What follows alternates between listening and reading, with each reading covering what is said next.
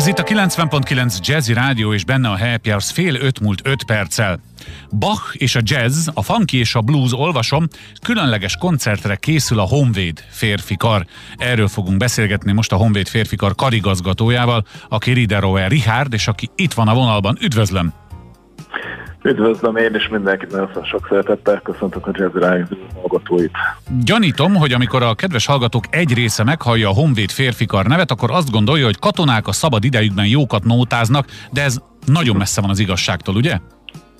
Igen, ezt nagyon mondja, ez messze van az igazságtól. Ennek történelmi okai vannak, hogy esetleg ezt gondolhatják, mert annak idején a Honvéd férfikar 1949-ben lett alapítva. Hát akkor még egy olyan együttes volt, amit valóban az akkori honvédség keretein belül műsorszolgáltató művész együttesnek hoztak létre aztán a rendszerváltás idején teljes mértékben civillé vált, hála Istennek túlélte a rendszerváltást, mm. és önálló művész, civil művészeti együttesként folytatta a Honvéd együttes, és azon belül a Honvéd férfikar a civil koncertéletben Magyarország egyetlen hivatásos nagy, nagy létszám 45 fős férfikaraként működik, és a nevünkben vagyunk mi honvédek, és természetesen sokat dolgozunk mi honvédségi műsorszolgáltatást azt valóban adunk, és állami rendezvényeken is megjelenünk, de egyébként kizárólag civilekből állunk mi is, és hivatásos énekművészek alkotják a kórust. Na, jó, hogy ezt tisztáztuk, innentől tovább ugorhatunk egy egy hét múlva esedékes eseményre, amelynél egy mondjuk így halmazba került Bach és a jazz, a funky és a blues, szóval mire készülnek önök jövő héten hétfőn a Zeneakadémián?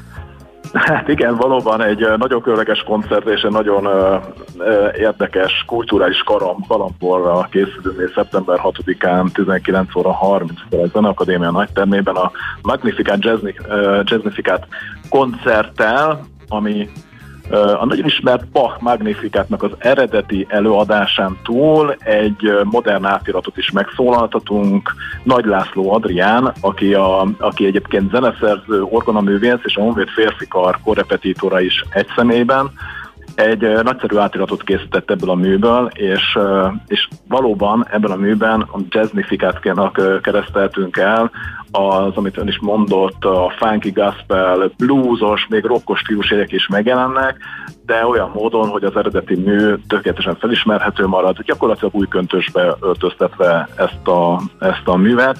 Úgyhogy ez tényleg azt is mondanám, hogy a kulturális karambol, illetve a különböző koroknak és a, és a stílusoknak egyfajta nagyon érdekes elegye. Nem példátlan az, hogy, hogy barokk zenét megért, maga megért tökéletes formájában újra értelmezve, a jazz világában uh, újra uh, játszák.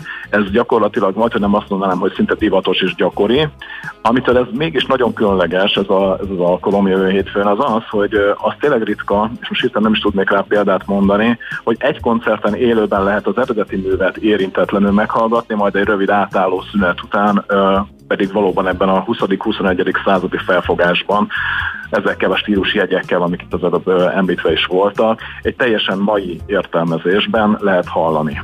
Úgyhogy én azt gondolom, hogy aki kellően nyitott ezekre, a, ezekre az irányokra, aki kellően nyitott komoly zenére, de, de ugyanúgy nyitott a, a nagyon igényes uh, könnyűzenei irányzatokra is, azoknak ez egy igazi csemege lesz. Éppen azon gondolkoztam önt hallgatva, hogy gyakoriak mostanság az ilyen mondjuk így crossover előadások, ahol valamit valamivel Igen. ötvöznek. Ennek az egyik oka lehet talán a művészi önmegvalósítás, de lehet a másik oka, hogy kell keresni akár új közönséget is annak, amit egyébként addig műveltek, tehát hogy szélesebbre kell tárni a kaput, hogy olyan is befogadja mondjuk a klasszikus zenét, aki netán idegenkedett volna tőle, vagy a jazz igen, én azt, azt hiszem, hogy mind a kettő érvényes. Én mostanában már azt szoktam mondani, hogy nem feltétlenül az a cél, hogy nyissunk mások felé, mert szerintem most már benne van az emberekben ez a fajta nyitottság, pontosan azért, mert egyébként a crossover irányzat most már hosszú évek óta viszonylag divatos, és, és most már ez nem számít annyira úttörőnek. Egyébként a Honvéd férfikar viszonylag az első között volt itt Magyarországon, akik ezeket, ezt a, ezt a vonalat felvette, és tényleg volt annak idején a cél az, hogy, hogy, hogy más fajta befogadó rétegeket is megcélozzunk ezzel, de ma már egyébként én azt gondolom, hogy viszonylag ez, ez jól, jól fut a, a maga útján, és, és sokan keresik már ezt a, ezt a fajta világot, amikor már nem csak az egymástól elkülönülő korszakok különböző stílusaiban tehát valaki, valamit kiválasztva gyakorlatilag hát eléggé egyirányú ízlésvilágot képviselnek a befogadók, hanem sokkal nyitottabbak váltak az emberek. Tehát igen, annak idején ennek célja volt az, hogy új rétegeket vonzunk be a közönség szintjén. Ma meg már majd, hogy nem azt mondanám, hogy kicsit talán ki is szolgáljuk ezt az igényt, mert közben már generálódott ez a, ez a dolog. Kell az új, és kell, magasabban vannak most már, a, magasabban van az inger küszöb az embereknek, úgyhogy én azt gondolom, hogy egymást az dolog egy spirálban, úgyhogy ennek egy nagyon nagy szép csúcs pillanata lehet ez a szeptember 6-i koncert. Igen, ezt rögzítenünk kell itt a végén, tehát hogy jövő héten hétfőn a Magnificat Jazznificat, Jazznificat néven a Zeneakadémián a Honvéd férfikar ad elő különleges módon például Bachot. Nagyon szépen köszönöm Riederauer Richardnak, a Honvéd férfikar karigazgatójának, hogy mindezt elmondta nekünk. Sok sikert, jó egészséget önnek viszont hallásra. Nagyon-nagyon szépen köszönjük, és viszont hallásra.